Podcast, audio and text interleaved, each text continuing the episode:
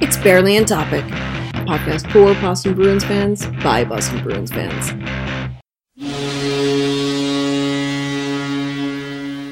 Welcome to Barely on Topic. It is uh, a few weeks since we last recorded. We're recording on a Saturday. It is July 2nd. Oh, yes, it's the day after Canada Day. It's the day after Canada Day. How was Canada Day yesterday, Jeff? I mean, like, Julie's working, so I just sort of hung out with the pets. Did some gardening, took the dog for a walk, you know. Those are all Stuff. fine Canada Day things to do. Were you polite? Were you I don't even know if I talked to other people yesterday, except when she got home. Well, were you polite Hmm. to her? Yes. Were you reasonable? Mm. Okay. Well, there you go. Did you call her buddy, pal, friend? But uh,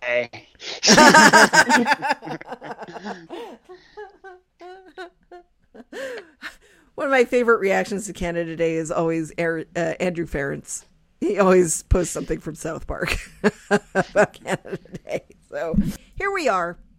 And we are one day removed from a big announcement by the Boston Bruins. An announcement that only took them, oh, I don't know, uh, let's see, uh, 25 days to make. And that they've hired a, a new head coach. But before we get into that, I want to just say, because I would be remiss and I will forget about this. So before we get into the new head coach, let's talk about the Be Wrong with BOT NHL Bracket Challenge. And I haven't done any introductions yet. Boy, I am. Okay, I'm going to skip all that. We're going to skip all that. I'm going to cut all that out.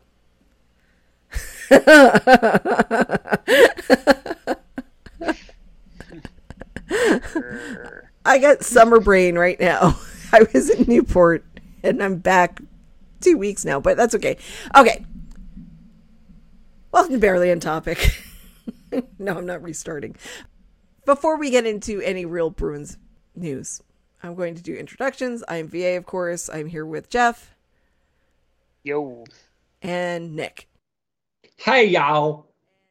on his uh, Technicolor Dream camera. Yes, yes. It seems to be right right now, but who knows what will happen in two seconds.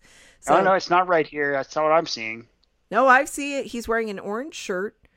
Uh, the background couch is kind of like a. Oh no, I see. See, Nick's mainly in like green and in green and black for me, and then there's like random like yellow spots elsewhere on his camera. Wow. No, not me now. Yeah. He he looks perfectly normal. He looks like Nick and regular human colors. But he did look the other way before. It was like an impressionism kind of thing. I don't know. But anyway. Tim unfor- Ah, there we go. Look at that. Um Tim I'm sorry. Tim uh, is unfortunately under the weather, so uh, he is not joining us today. So sorry, all the Tim fans. Um, he'll be back next time. But anyway, before I get into the Bruin stuff, I need to talk about the BOT, the Be Wrong with BOT bracket challenge, and we have a winner with 341 points, which is pretty astounding. Our winner was the Bergerons dad voice, Russ Hallowell. He has received his cup. We will share the pictures of him receiving his cup and parading it around. He even took a sip out of it, sip of bubbly out of it. I can't wait to find out the exploits for the rest of the summer of the cup.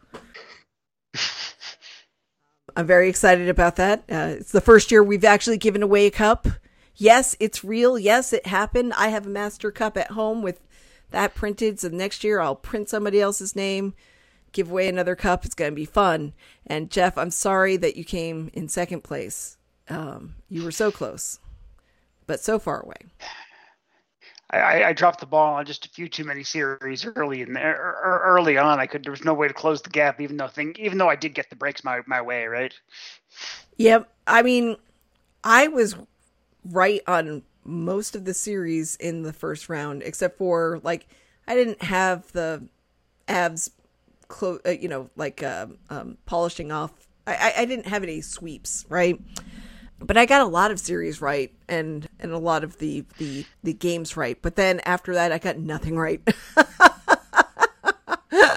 that's how you end up with like 106 points. Uh, so that's how it goes. Uh, but anyway, so congratulations to Russ, longtime listener, longtime friend of the pod, and he got it, and yay! All right, now let's actually talk about the Bruins. I don't know if I'm ever going to cut out any of the other stuff there. Summer brain. Okay. Okay, so the Bruins have actually finally hired a head coach. It only took them 25 days. Uh, in contrast, uh, Bruce Cassidy was without a job for like what six or seven days. Yeah, but like I, you know what that says is just a lot about the the quality of the non Cassidy pool, right? You floated right to the top of the available pool for other teams when he became available, but you know. The rest of the available coaches were, were not were not stellar. Nope. And a lot, and most teams that made hires made suspect choices. Yeah, like DeBoer in Dallas. Maurice going to, to Florida. That guy gave up on his team in the middle of the year. And and the Red Wings hired a a guy. A scary looking One of guy. the Tampa assistants. That was probably a done deal ages ago because it happened about you know moments after he lost the cup, right? So oh yeah, Tampa and also that's lost probably the one of the other. That's probably one of the actual you know uh like savvy hires, or like fucking Winnipeg hiring Bowness. Oh, Man, sixty seven. Just let him die or retire or whatever it is he was going to do instead. I feel like the Bruins made the best coaching hire. Okay, well, let me just say the guy who's hired by the Red Wings, I think I'm just going to call him Uncle Fester because that's what he looks like to me. I'm not wrong. I mean, a lot of a lot of coaches got looks like that. It's just a very coachy look. It's a scary look. I mean, and I love the I mean, Addams like family. we just hired a guy with no hair too, right? So he does not look like Uncle Fester, though. That guy was truly terrifying looking. anyway, so after spending weeks of being worried it would be um, uh, David Quinn and like Fluto really trying to terrorize us into into expecting it to be Quinn. And also, you know, Leach always coming up in every report, but then there was never anything specific about Leach ever. Nope. Nope. I wouldn't have even known that he made it to a second interview had they not said that the final three Had he not been candidates.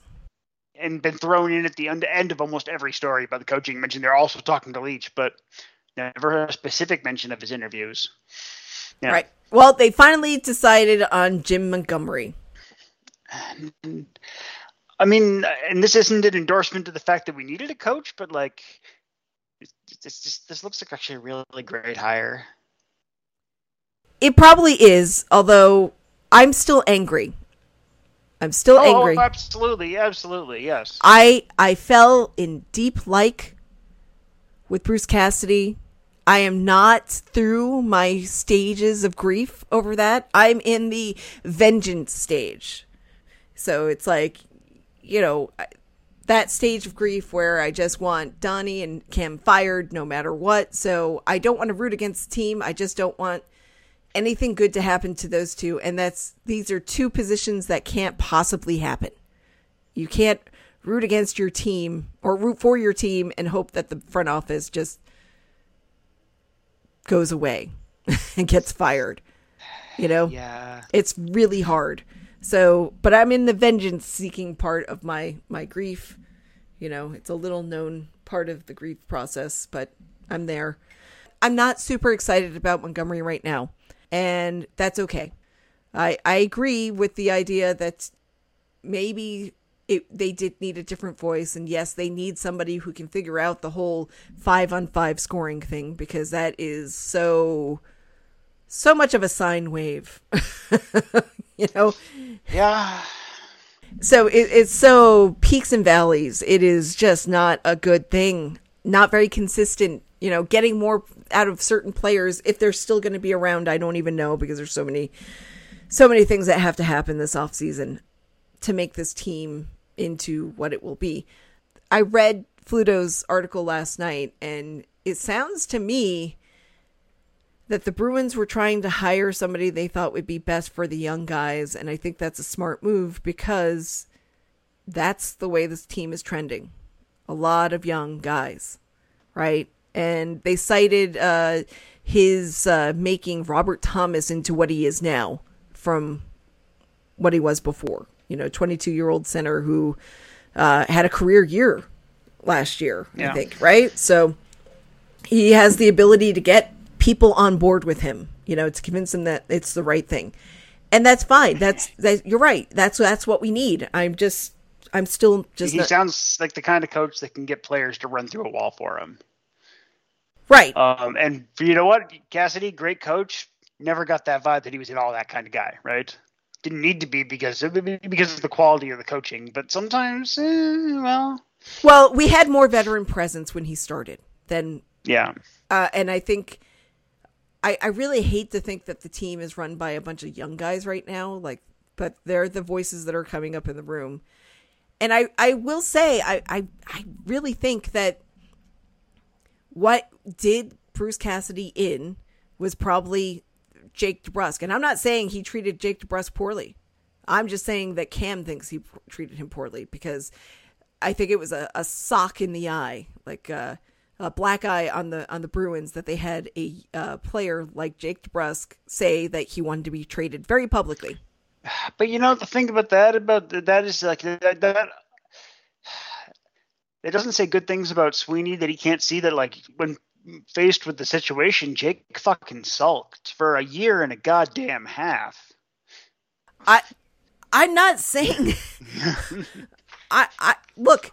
I'm just saying what I'm I just I'm just saying it's like that's that's that's a pretty grim statement about Sweeney if Okay. he's taking the side of the player that sulk, sulks for that much time when put in that in that situation. Well, if you think about it, like he needs Jake DeBrusk to be successful because everybody's going to think about that draft, and it, whether or not it was Sweeney's fault because he just took on the role, people will keep coming back about that draft. And this, and you know what? What I've learned about this whole front office is they don't want to talk to the press, they don't want to deal with the press, but they definitely don't want negative press, right? Which is actually that I was thinking about that. It's like, you know, they just hired Montgomery who's like really, really, really good with the press. Sweeney was really, really good with the press. You I kind of wonder if that's part of the Cassidy. I wonder if that's part of the front office's philosophy is hire a coach that's really good with the press so the rest of us can hide. I think it is. It's like you know, because like you know, like some coaches are really awful with the press, right? And like that would be oh god, think about how brutal that would be. This team if if a, if a coach that would that, that didn't give useful statements. Yeah.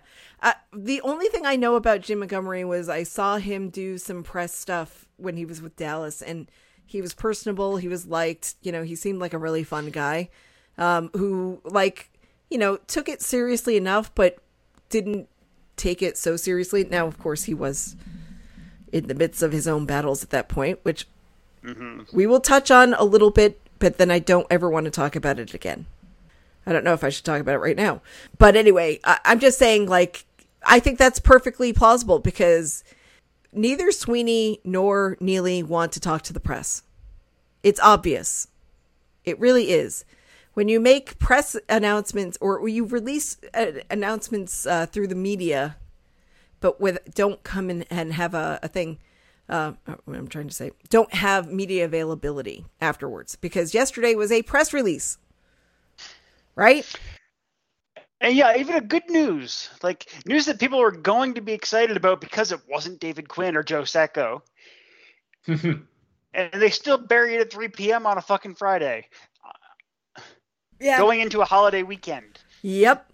I knew that that announcement was going to happen yesterday. I knew Well, an like, I just announce- don't even understand it. Like this is like this is this is, this is all positive news that has been universally received fantastically by people that aren't assholes. We'll get to that, I guess. Yep, yep, yep, yep. So why would you bury that? Like like if you're a team with some PR issues at the moment, like that's not how that's fucking done.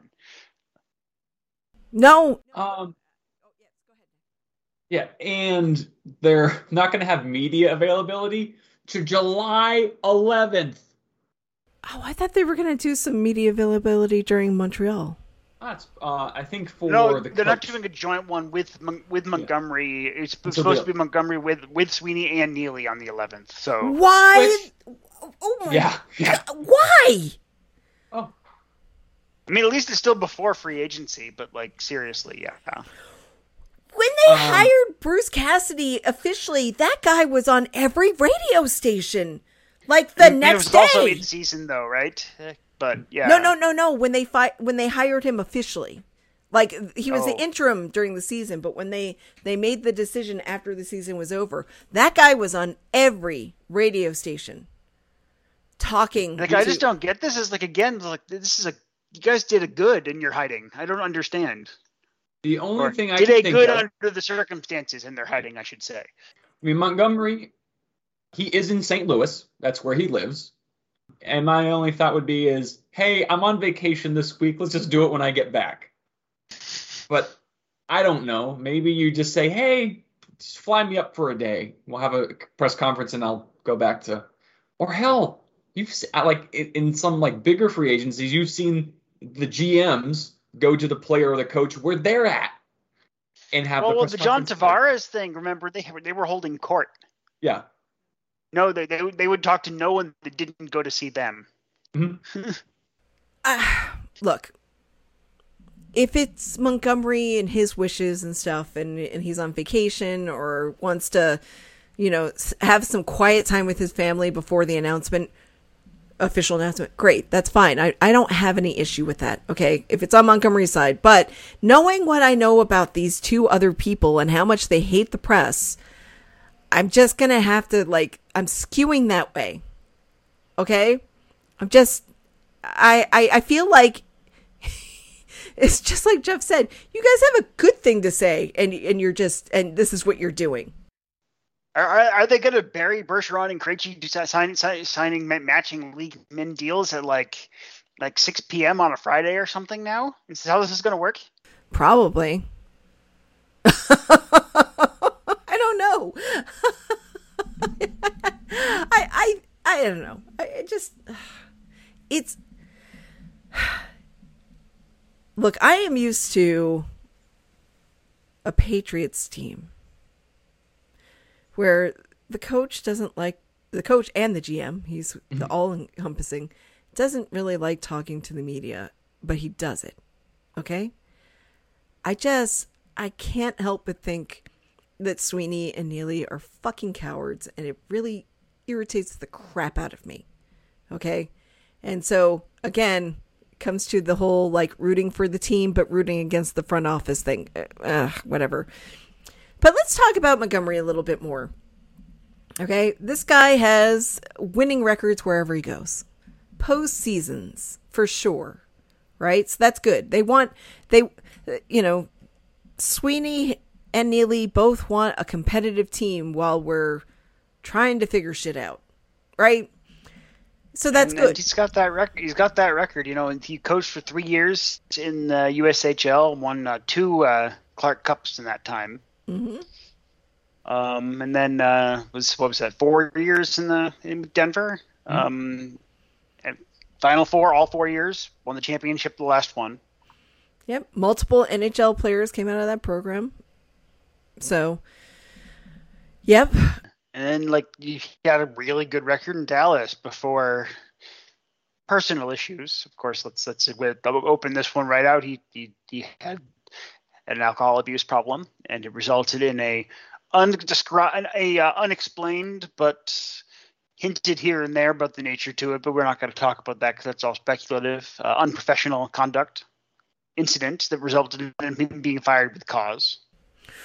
Right. Now, I was listening to 98.5 Sports Hub yesterday. Um, and uh, it was the Beetle and Zoe show, or Zoe and Beetle. Zoe and the Beetle, yeah.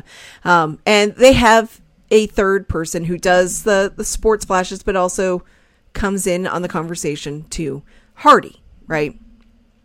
And Hardy is a recovering alcoholic, has been for many years, right? So he had some insight here when Beetle was focusing a little bit too much on the alcoholism and the cause of his firing. And it had long been known that he had had a DWI uh, when he was uh, with RPI. Um, so it was very public. It was known. You know, he went to rehab, and somewhere along the line, he started drinking again. And and so I thought Hardy had some really good points about how like look, you know, they might have had a clause when he first started there saying like if your drinking gets out of check, if you fall out of line, uh, if you do something, we're going to fire you. I mean, it whatever happened, they needed to get their legal counsel involved to make sure that firing him was appropriate.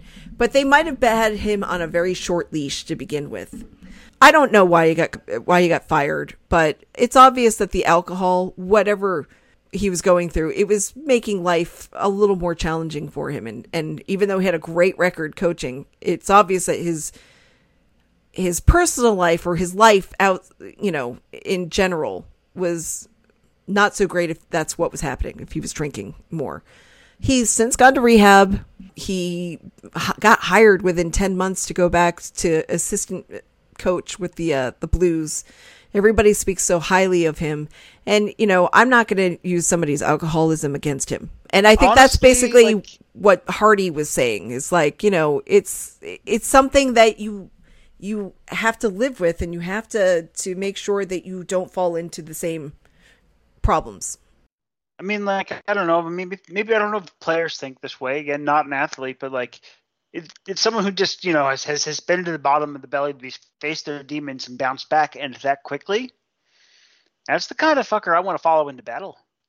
Yeah. Like I like I could I could definitely see him getting teams to overachieve. Yeah, I, I, that seems to be his personality in general. Yes. Yeah. I, I look at it this way. Look, I, I really don't want the Boston media to focus on this thing, on this aspect of him because this is something that he went through two and a half years ago and he shouldn't have to go through it all the time. Nobody should. Just just for the record, nobody should. We all have our demons. And so I think it's one of those things we will talk about it here right now and then we're not going to talk about it again unless for some reason it, it results in him being fired. But I don't want to talk about it anymore or if he opens up with detail at some point in some interview and it becomes relevant. Yeah. Right, right. And fine. Then it's fair game, I guess. But it's like, I just, I don't want to focus on that. I don't want to focus on potential negatives for anybody. I just wonder why isn't there a program for coaches like there is a program for mm. players? Yeah. And he's a former player, by the way. Well, and there's things like for coaches, honestly, you'd think it would be almost a higher risk because like their jobs aren't safe. No. No, no. Cassidy got that team that somehow or another Don Sweeney thought, well, this is a contender. He got that team without a true second line center to uh, almost the second round of the playoffs, and he got fired. I wonder if there isn't more support for coaches. Well, because number one, there's not as many of them. So I guess I, I wonder if there's a coaching union for them. Very true. I did not know about that. I didn't think about that. There probably isn't. Or if there is, it's probably just more of a, yeah, it's like a, a professional organization more so than what the players have, uh, which is, you know, there's a lot, lot of players in the NHL compared to management. I know. I just think this is something that the NHL should consider. Um, they should consider this because these are all high pressure, high stress jobs and well paying jobs, but that doesn't mean that you are um, immune from life's pressures uh, or any pressures at all. Um, so I just feel like if the league wants to seem more supportive, that's a step that they could make. Because it seems to me that he and any coach might just feel like they're on their own with their issues. And that's a really dangerous place to be when you feel like that. It, it sounds like a support network is good and that, that they will continue to, to make it a good place for him so that he doesn't have any any further issues. I mean, Mhm. we've all struggled with our things. Oh yeah. We have all dealt with them or are dealing with them. Okay. So it's like nobody should feel like they're alone and nobody should be stigmatized because of a, a drinking problem. You know, especially, especially if you get help for it, you know, and continue to seek help. So I, I just feel like it is something to know about him, but it is not the thing that we ever want to focus on.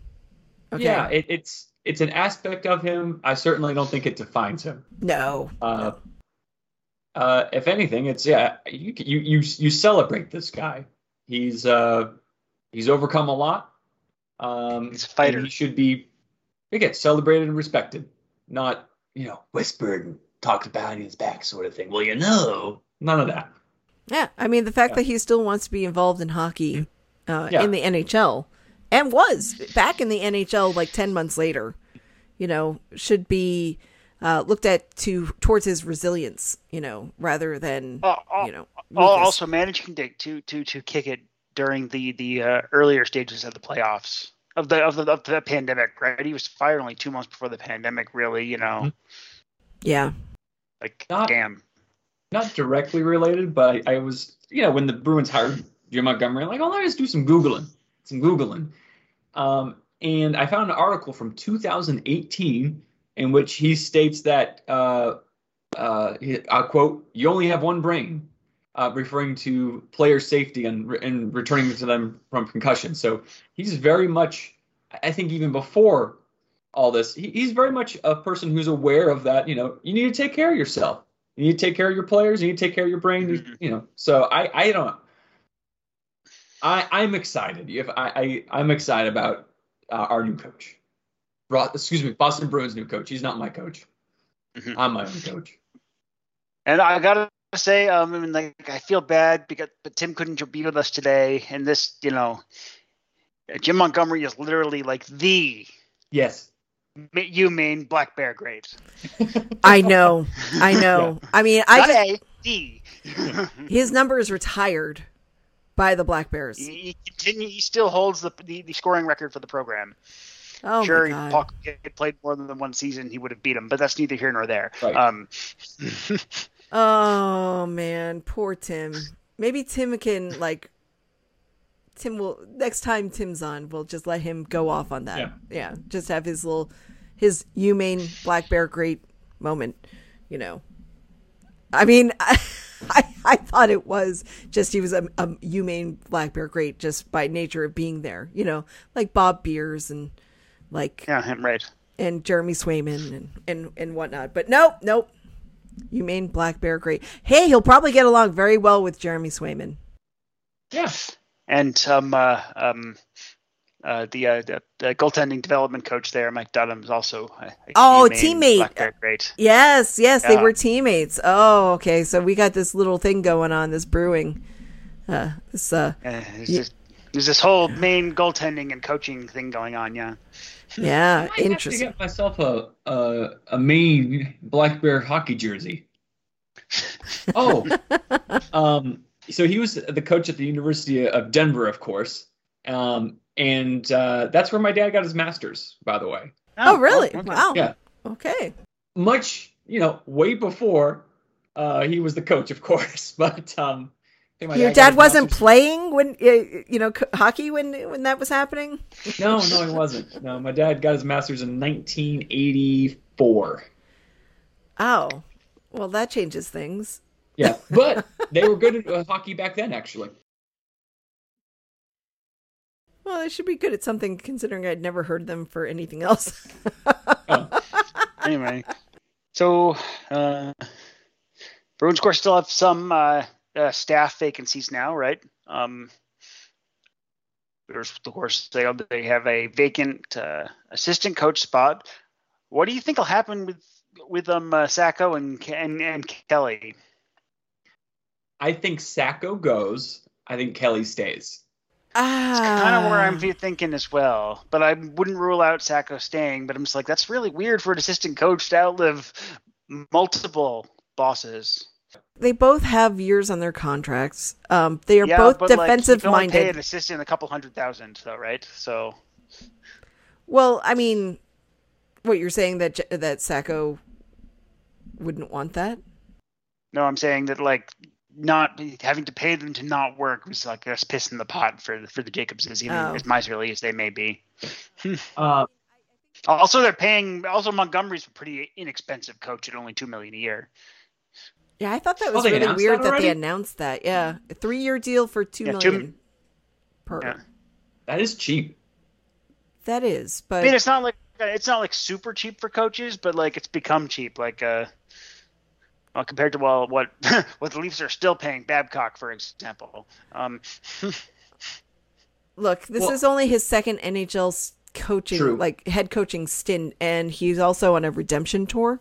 I guess we'll say Yeah. still. So even though like it wasn't his coaching that was the problem. So I, I don't know. I like, just Montgomery's going to want his own staff, presumably, right? So But he can definitely have he definitely has room for one, so that's good. But I was thinking with Sacco, okay, this is my my thing. I definitely think uh, a new head coach will have conversations with his exi- well his new assistants. And if you're Sacco, you've been around for the Bruins now a very long time. In essence, you've been passed on for the head coaching gig now twice. Do you even want to stick around with an organization like that, where uh, if he applied for the position, interviewed, he probably is looking to expand his role. And he's been an NHL coach. You got to know he's going to once back in. yeah, so that's why I think he doesn't come back. And I'm sure these coaches can have honest conversations. Hey, Mr. Sacco, you know, what what do you feel? It's like, well, I want to be a head coach. It's like, well, do you want us to do you want me to be nice to you and fire you? So you can start really looking around and take your time? Yeah, sure, that'd be great. All right, well, you're fired. Here you go. Um uh here's Yeah, you know, look, there's still a there's still a head coaching position open because the Ja- because the Sharks were like real douches and only just fired Bob Boughner yesterday. yeah, it was weird. that yeah, the whole coaching staff is gone there. So Yeah, Jay Leach, next head coach of the Sharks. That's my guess. Well, you know what? Okay. All I know about Sacco and uh, Kelly is what I was reading yesterday was that their jobs might be safe Mhm. And that they are defensive minded, especially uh, uh, Chris Kelly is is kind of in charge of defensive forwards, right? And that's a and that's uh, that also overlaps with Montgomery, right? So I don't know. Uh, I don't really know what's so going to we can there. expect someone a power play coach seems to be the gap then. Probably. Yeah. Marc Savard, come Is on. that Mark down. Savard's music? that would be a really great return for him, wouldn't it? It would. Because he's not ready to be an NHL head coach, but like that kind of position. Yeah, and I also think that my opinion is if Sacco goes, he should try to coach an a- AHL team. I feel like he might have a better chance at getting in to a head coaching job in the NHL by going back the AHL route. A lot of different coaches have done that. So I'm curious why he hasn't done that, but that's okay. Yeah. Go be a head coach in the AHL, you know, get your bona fides right, and then come back. That's what I would do. Now, I want to talk about Jay Leach now for a minute hmm. because he was the presumptive lead candidate because there was just something strange about how he left last year. The timing was very odd. Yeah. In the context of the Pandolfo thing. This is what I've been thinking about for the last week, and I didn't share it in any of our chats because I wanted it to be fresh. All right. Do you think that Jay Leach took a look at what was coming up through the pipeline or was in the pipeline for prospects and just was like, nah, I'm going to take my chances elsewhere? And went somewhere with actually no prospects. Well, I mean, okay. like like literal, not metaphorical, no prospects, but literally an empty depth chart. Well, it could be that he saw what was coming and he wasn't really like happy with how few were going to probably make it up this way. Um, but also, I my theory on why he went with Seattle was that Hakstol is going to get fired. Hakstol Really? is just a matter of time because he's just not an NHL coach.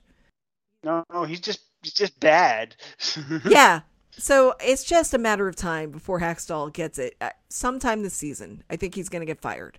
It's just, it's going to happen. And Jay Leach is in a great position to be the fire under somebody's ass to either make them succeed or um, they fail and he takes over. I, I just feel like he's like, you know, a lot of people are hot on him. You know, maybe stay. He maybe he interviewed with the Bruins because it was a good opportunity to interview, but he had reasons why he left. You know, we don't know what they are, and maybe he just didn't really want. Maybe he wanted the experience to interview for the NHL head job, um, for whatever that is, and uh, whatever that experience is, and then he just was like, "Well, I had fundamental problems with you guys. I didn't want to stay." I mean, ultimately, too, it may just be a case of they decided the Bruins are still trying to be competitive and they don't see Leach as that coach yet. Hmm. Yep, it could be that too. Now, with Quinn, you know I love a Rhode Islander, even if he's from Cranston. I love a Rhode Islander. I I don't know if I wanted David Quinn to be the next coach of the the Bruins, but I think that Quinn has to do the same route that I'm recommending that Sacco should do. I mean, he's already doing the the the men's team, the national team, right? So, like, I Yeah. think he's is he coaching the juniors on that as well? Fine, that that's good stuff. That's good experience. I mean, that, that that got Torts back in, that got Bylsma back in. Getting back in did not work out for Dan Bylsma. But um, No, I'm just saying, like, I think that's the route that David Quinn should do, unless, oddly enough, he gets hired as an assistant. I don't know. But I, I feel like, you know, there are ways that he can get back into head coaching. I'm not saying, look, it wasn't a great run in, New York for him for lots of reasons. And he has to take some of that blame too. Well, yeah, my- only comment on Quinn, and this was honestly the thing that scared me the most, is that I'm of the view that apart from a few players not having uh, developed deck to the right step yet, on paper, I you can't say this year's Ranger squad was any better than the one that the, the, the, than the one that Quinn coached last year. Hmm. So you're just saying it's Gallant. I mean, like, like fuck. I mean, subtract Bush Buchnevich and replace him with Goodrow is a net downgrade and a big one, right? So anyway, that's my view. It's just like I think Quinn's just not any good, and at the same time, it's like, well, yeah, you know, there's a lot of guys. It's their second shot, shot, second chance when they do well, you know. And of course, yes, Cassidy, Sullivan, Berube. This Berube was really bad during that first stint with the Flyers. Yes. Uh, I just want to mention that Jay Leach's uncle, who's also named Jay Leach, I think is the the coach of uh University of Maine hockey team. Just wanted to Oh, wow. Oh, Yeah. Interesting. Hmm. See, I always think of Jay Leach as the ex husband of Kathryn Tappen. No, uh, well, Not not I- the I- UMaine coach, the the actual Yeah. Jay Leach. Yeah. yeah. And again, um, uh, his uncle Jay Leach is a uh, associate head coach, so he's a coach. uh, Mm, okay. Okay. but again, got a lot, lot of Maine happening. Yeah. Yep. Yep. Um, as for other coaches, uh, sounds like Goalie Bob is going to stay. Yes. Eh, you know, I mean, like with the unless they're unless the coach is Mitch Korn, goalie coaches aren't really part of the coaching staff. They're their own. They're their own show. Yeah. I That love he's like- Goalie Bob, and I it would break oh, my goalie heart. Bob's great. I mean, there's a reason he's been there since before Julien. Yes, yes, I love Goalie Bob. He retired from playing, and then he was like, "I'm just going to be the goalie coach for the Bruins forever." That was his decision making. You know, And now he's on his like you know fifth or sixth head coach. You know? yeah, he's he's the cockroach. He's just going to outlive them all. Although I do not like his take on cranberry sauce. Just taking cranberry sauce. He said it's garbage. oh no no no no. You know what? I got some news for you. Me and Bob agree. No. Now, are you talking in general, or like you know, you know, because like don't get me wrong, you, you could convince me if you're only talking about the the one that, that stays shaped like a can, the the, the non-whole berry kind. I'm like, okay, that's not great, but I'm not not a cranberry, Cranberry sauce sauce, fan, no matter how you slice or dice it. Okay, I used to think that I liked cranberry sauce with a little bit of orange in it, but now I've decided I don't. So it's like straight cranberry. I can take it gelled, I can take it whole berry. I make my own.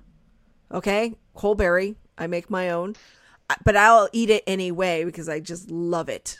Okay, I love it, love it, love it.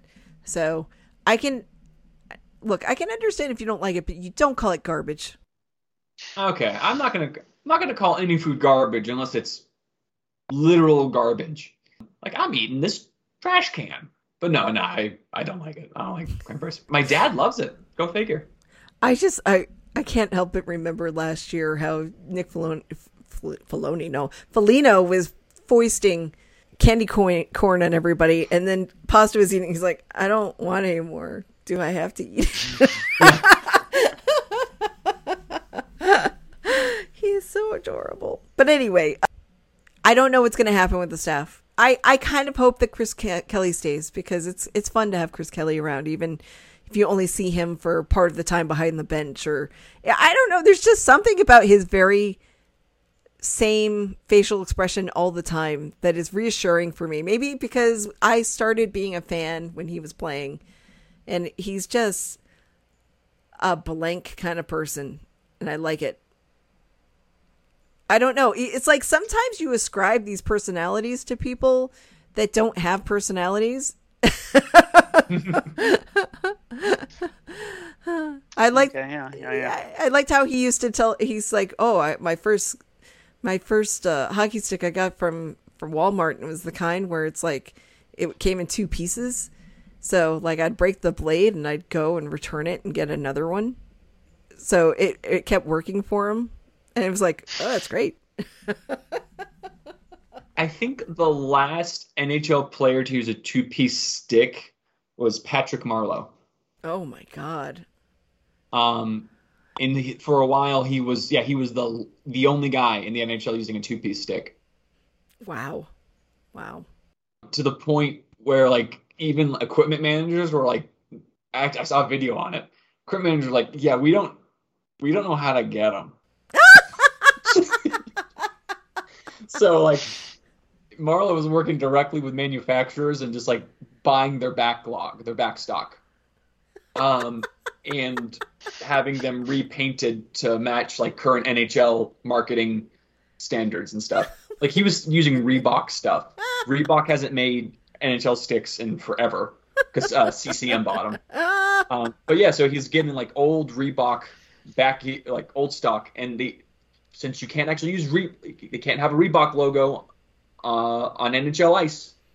He had it had it painted uh, like CCM, which is actually very common. A lot of these players will use old stock or extremely custom sticks, but they don't have the licensing rights to for, for broadcast, and so they, they they're painted something else. Interesting. Anyway. I did not know that. Little little, I you know I love gear. I love jerseys. I love talking. Love I, I should start a podcast just about bass strings. I can talk all day about bass strings.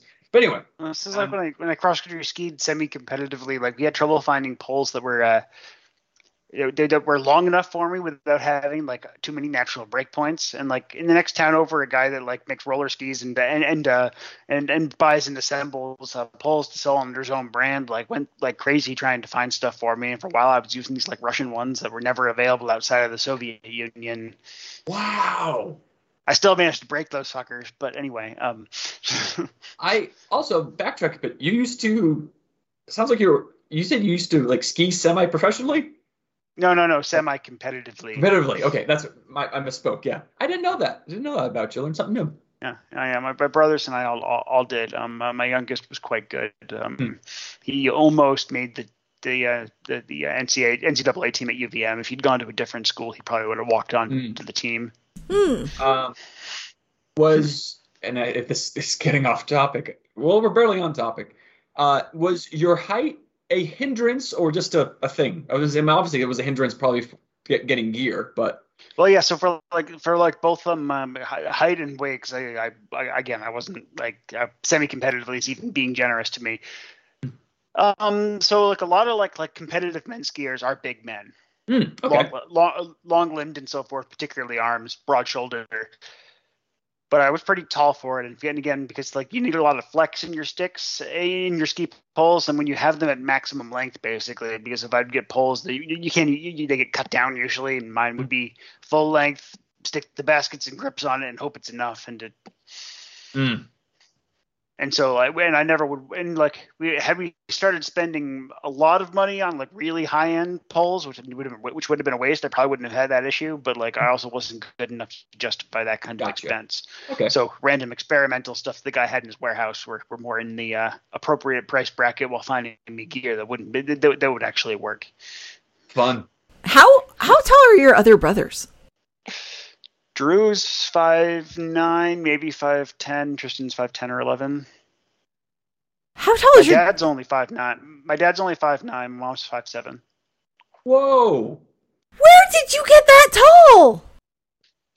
Um, the men on my mom's side of the family are, are, are tall. Not as tall as I am, but like my grandfather and my uncles were all, at least as far as I know, I'd never met either of my uncles. But yeah, we're, we're, we're taller men.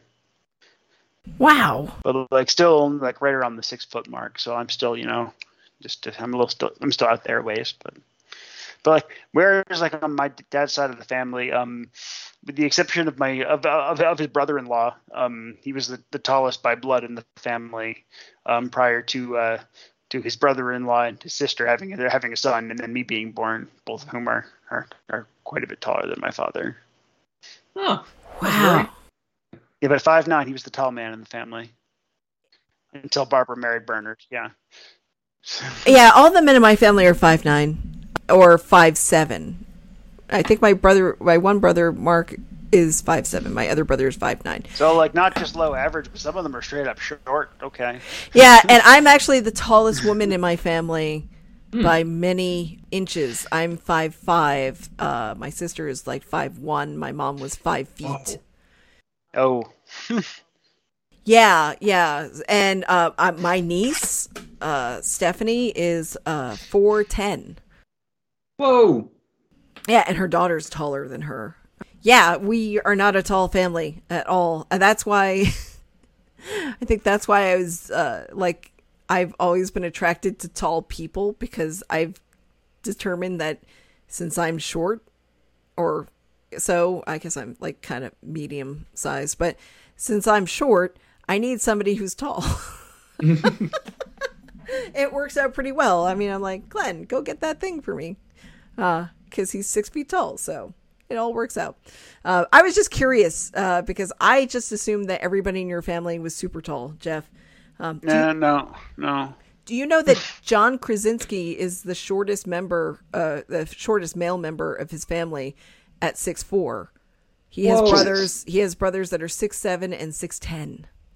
Fuck. Yeah, It's Yeah. Chara sized. It's bigger than Chara. Yeah, I know. That's Andrew size.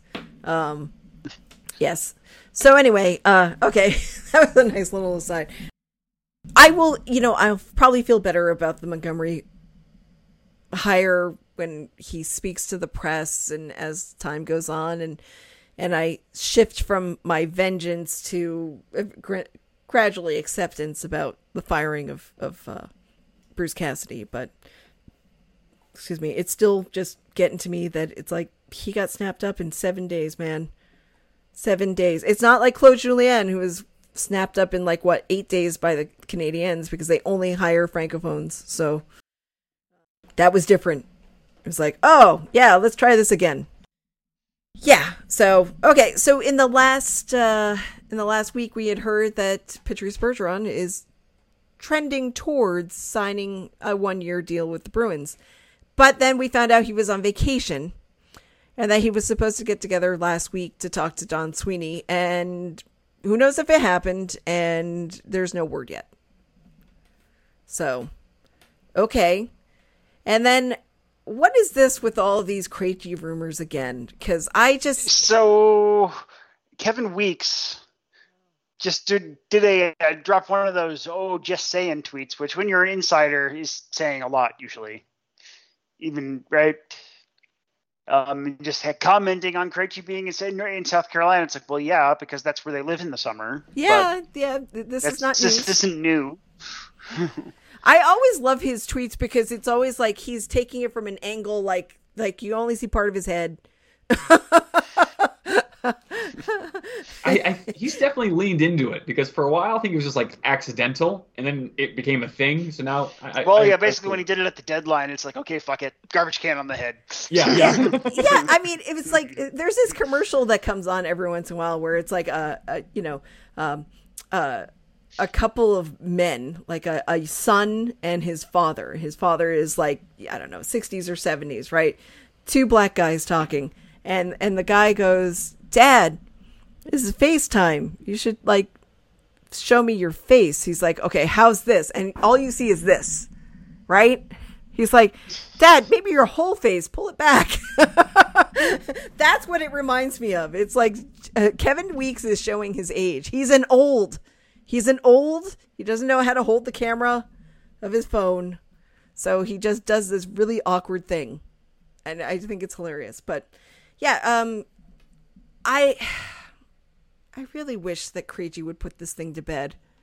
I really do because I'm tired of it. I I don't think Krejci's coming back. Um, I think it. I think it, a lot of it is like you know, pie in the sky, hoping and praying and wishing and all of that stuff. And and you know what? If I'm wrong, fine, I'll be wrong. But I just don't think it's happening. I just don't want to get excited about this. Is it what we need? Yes, yes, it is. But I don't want to get my hopes up about something that is not happening. Um, and I don't even know.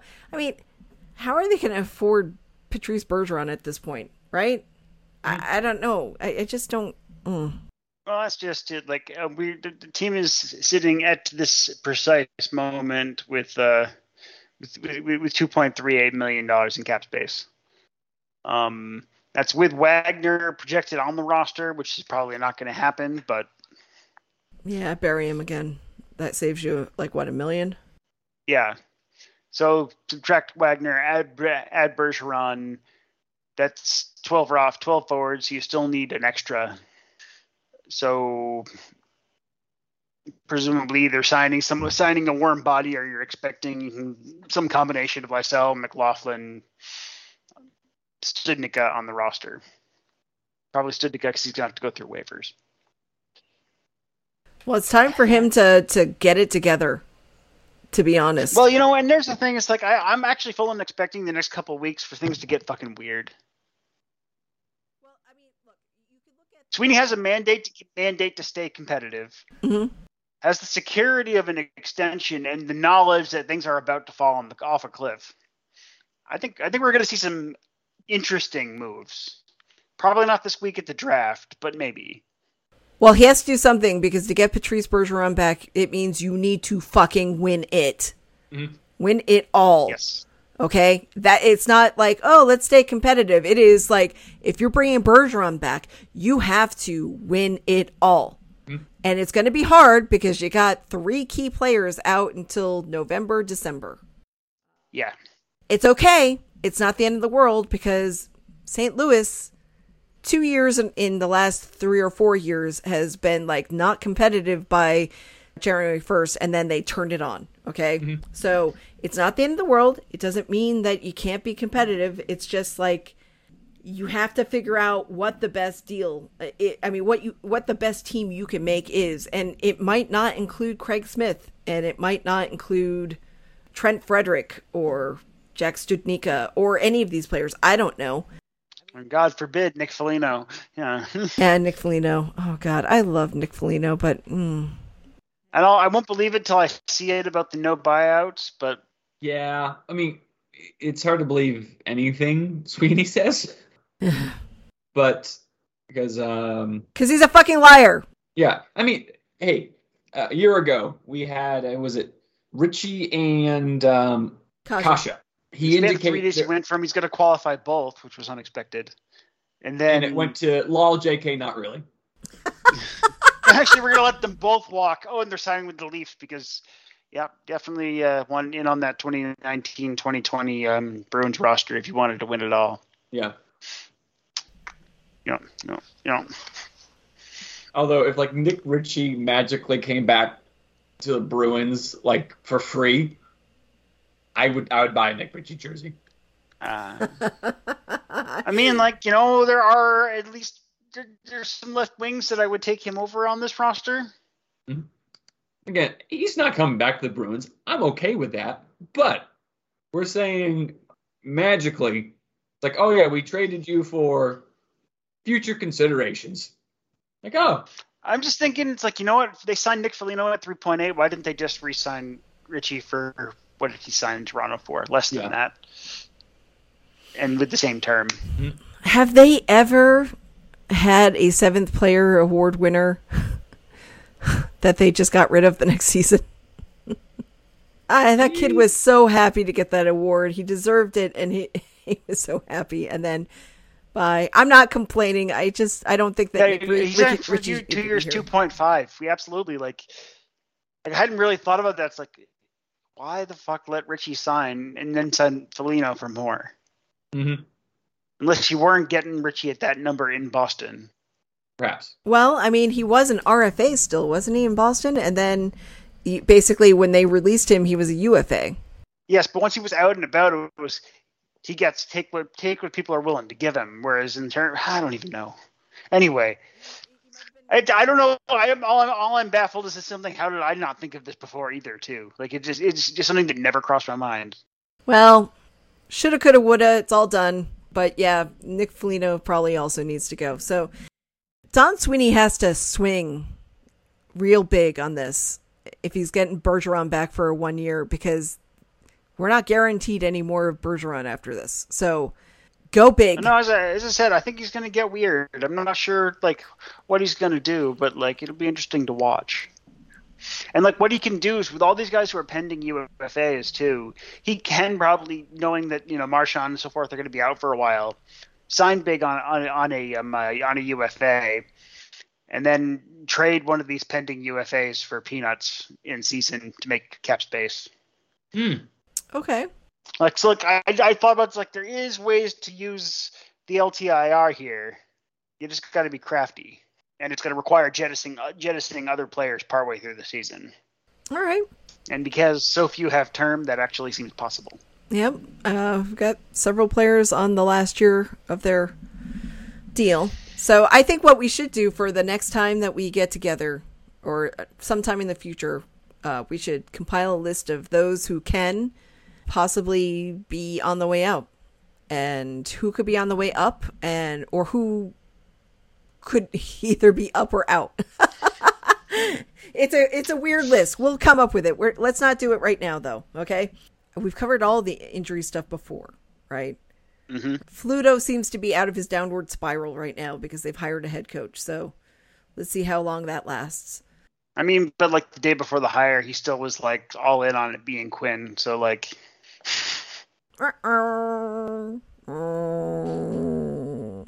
It's not Quinn. It's Montgomery. We're all going to be cheerier at some point. Hopefully, he's just as great at being with the media as as Cassidy is, and that we'll be happy. Anything, I guess, right now to just make me ignore Sweeney and Neely, I think is probably a good thing. So that's what I'm hoping for. The draft is coming up. It is this Wednesday is the first uh, is is the first round. I believe the sixth. I'm going to pose this question to you. What do we really need out of this draft? Centers. Okay, that's what I thought. So uh, we'll draft some defensemen instead.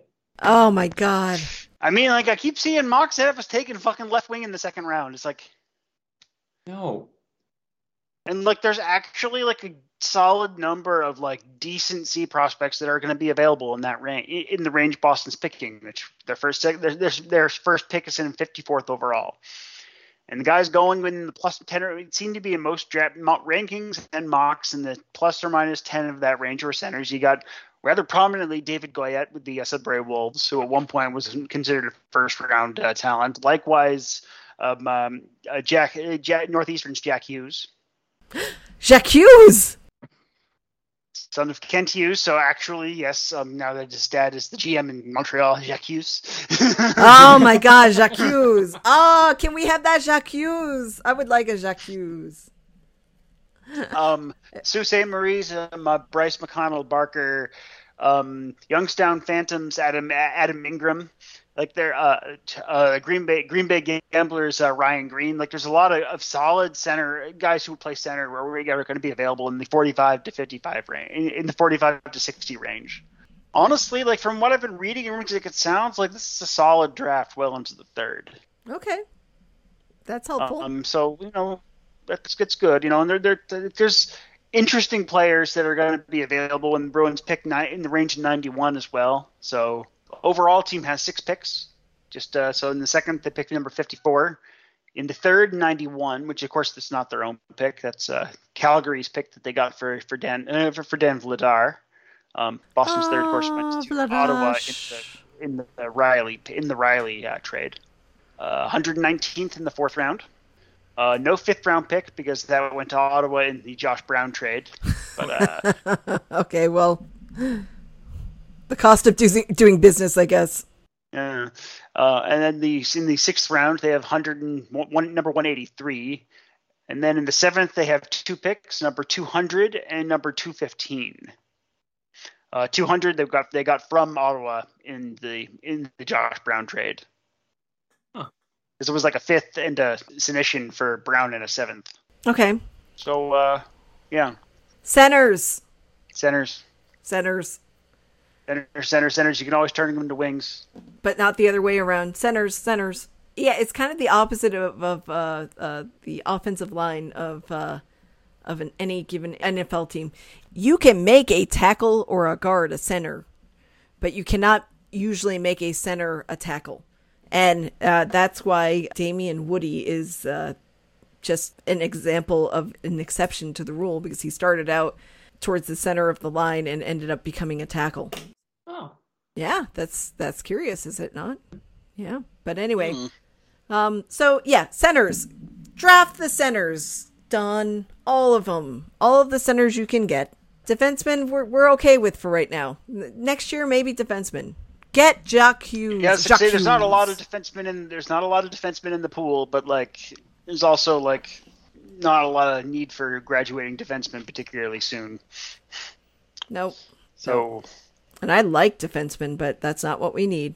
Ah, yes. Okay, so that's good. That's good. So we'll be able to talk about what they did draft. Hopefully, centers. Maybe we should all send a fax to, to Don Sweeney. Don, you should really think about centers for this draft. Just centers. Okay. So then uh, free agency starts up the week after, right? The 13th, is it? on Uh, yes. birthday. Oh, oh, what a happy birthday you'll have. That'll be fun. I love sitting in front of the TV and watching all this shit go down on that And, day. yeah, I assume most of the big eh, free agency signings will happen on my birthday. But then there's, of course, the few lingering things which will last into the weekend. And I'll be without cell phone reception that weekend. Oh, you going up into the Family mountains? camping trip. Yay. Oh, Listeners, I I hate camping. oh yeah. You know what my idea of camping is? Hmm? A hotel room. Oh yeah, yeah. Same here.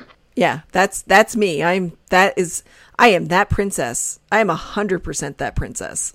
Me too. Yeah. So like I can't wait. We'll go camping sometime. In a hotel. room. Yeah. Ooh, pillow forts. I mean, we could get adjoining rooms. So we could have pillow. Oh my god, it's so great. I'm so glad at least one of my friends doesn't want to be an adult.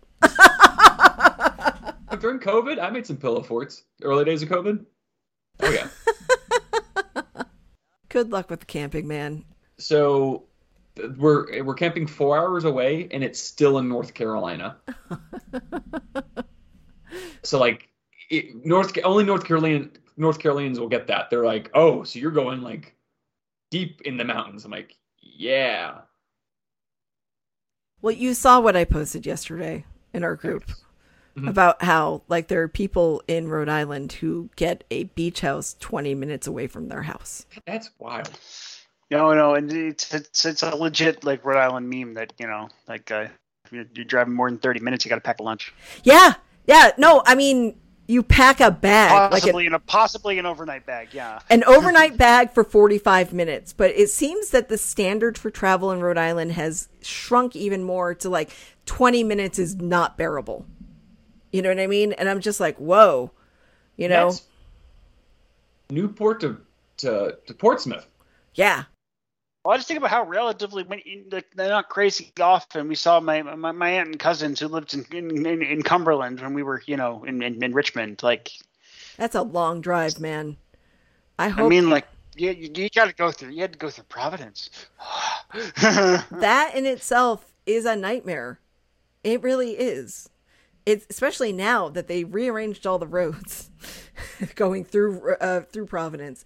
It is so hard to figure out what lane you need to be in to get onto 95 South or if you want to go to 195. Oh my god. Oh god. You know, last time I went down home, I just went through 24 because it was easier. But anyway, yeah, uh, yeah, you're right. You don't even have to leave the island, and it's like too much. It is too much travel. Okay, and the island is a very small part of Rhode Island. Yeah. I mean, on the flip side, at least like you guys had an excuse, like being like, "Oh man, I got to go to this other part of the state because it was actually inconvenient." I What do you mean we had an excuse? People who live on the mainland had no excuse. It's just apart from just being Rhode Islanders and being cranky about having to go more than five minutes away. Yeah, I mean, for us, it's like it was always crossing a bridge, and there's always inherent danger in crossing a bridge.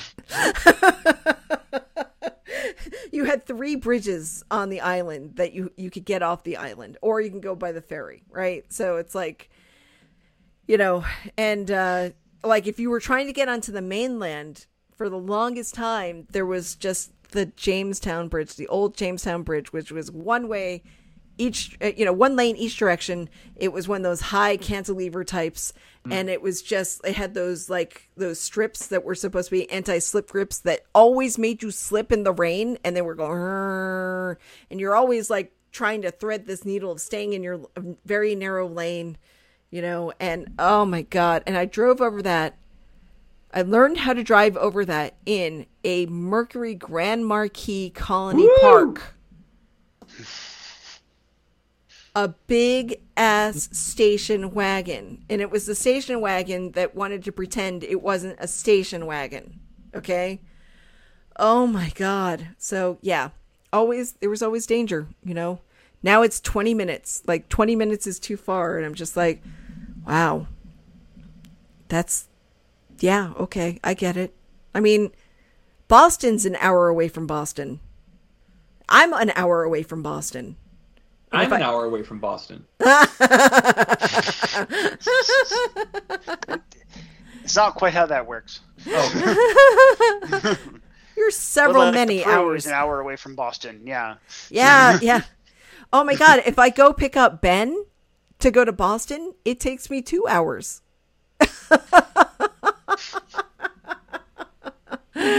it's crazy. Anyway, uh, what I'm trying to say is that yeah, that 4 hours, I don't know if I could make it the 4 hours to get to a, a camping thing I don't want to do, but good luck to you.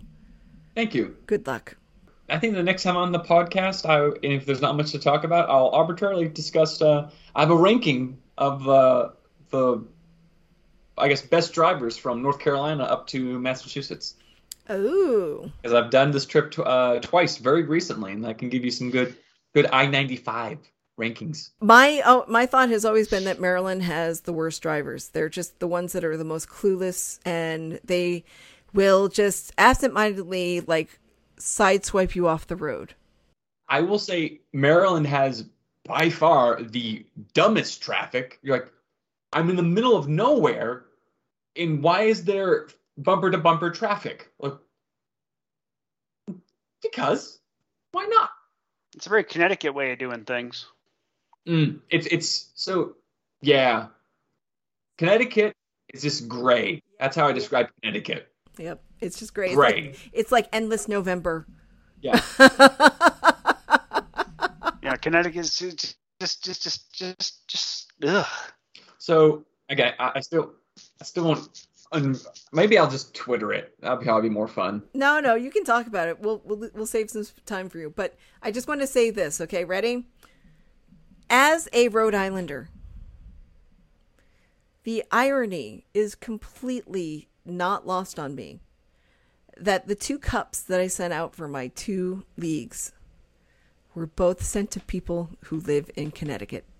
Oh, I was about to like really bad talk Connecticut, but I'll stop now. Oh no, no, Connecticut Yeah, no, wins. no, no, no, bad talk Connecticut. Absolutely bad talk Connecticut. Always bad talk Connecticut. Connecticut wins. Connecticut wins this day. They win. They they both Yeah. won the cups. You know, rightfully so. Good for them. Yep, both of my cups were sent to to Connecticut, and uh and I appreciate the pictures, Russ. That was fun. I can't wait Yeah, to find out more. Yeah. Russ, congratulations. There you go. Don't take our hatred for Connecticut, you know, don't take it the wrong way. We just have our issues. I mean, Connecticut was always the thing that was in the way of my getting anywhere west of Rhode Island. I mean, like, I feel like people in Connecticut must know that the- the rest of New England hates them. Well, they they want to be part of the tri-state area, not New England. So Which is funny because the tri-state area doesn't really want them either. I don't know. Learn Yeah. to read a room, Connecticut. It takes me 45 minutes to get through New York City. And then so, and especially going north. And then like, oh boy, I got through New York City. Now I just need to get through Stamford, Bridgeport, and Milford, like Fair, like, like it's just, just, just straight grayness of traffic. Welcome to my world. That is what it was like living in Rhode Island. Yeah. It's just Connecticut was always in the way. Um, oh, listeners, if you're listening to this and you're thinking to yourself, is it worth buying an E-ZPass? Yes. Yes, yes, it is because you can then take the lower part of the George Washington Bridge, which saves you so much time. Anyway, it's enough about I 95. He will give his update on the drivers the next Yeah. time he's on. Mhm. Presumably after he's done camping. So there we go. You you were we're planning for riveting listening this this uh, summer. You know, in spurts, not all Mm-hmm. At once. We'll figure all this out later because also we have impa- impending baby coming later Yes. this summer. Yes. So, do we know what baby is right now? no, I, I, I- I don't. I didn't want to, so we don't. Okay. So it's baby hand grenade it is.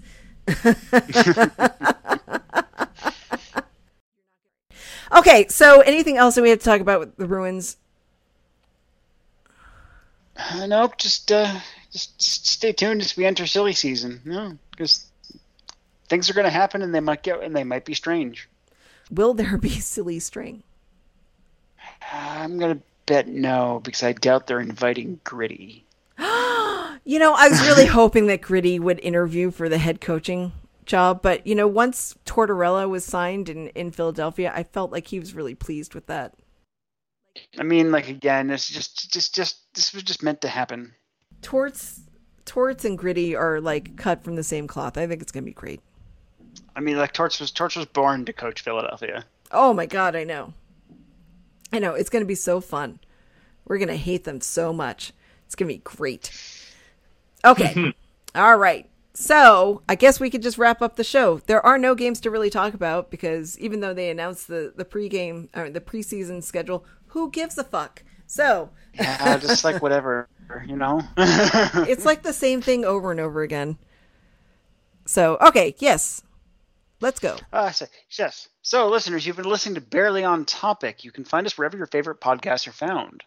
Um, you can uh, talk to us by following us on Facebook. That's at Barely on Topic Podcast, or on Twitter at Barely on Topic. And then, of course, there are individual Twitter accounts. I, for one, am at Dr. Hand Grenade. I am at Nick Baggio. And I am rage, anger, and vengeance.com. Oh, also known as at VA from RI, and possibly a call from the FBI. What? Why? I I'm not directing it at any. Rage, swearing, rage, anger, and vengeance. You know, usually, uh, usually they get they take they, they, they take interest in, in vigilantism. Okay, sure. Come and get me, feds. I'm right here. You know, Can't even finish that sentence. That's fantastic. I don't know. What, how am I supposed to finish that sentence? I don't know. I don't have suggestions. Okay. Balls in your court. like uh, you know where I am because you've been following me for a very very long time. It's no mystery to me why I always get pulled out for the random checks when I go fly somewhere. So fine, come get me. You're not going to learn anything. My life is really boring. Dot com. Or FBA from RI. uh, word. Gritty. Word. Oh,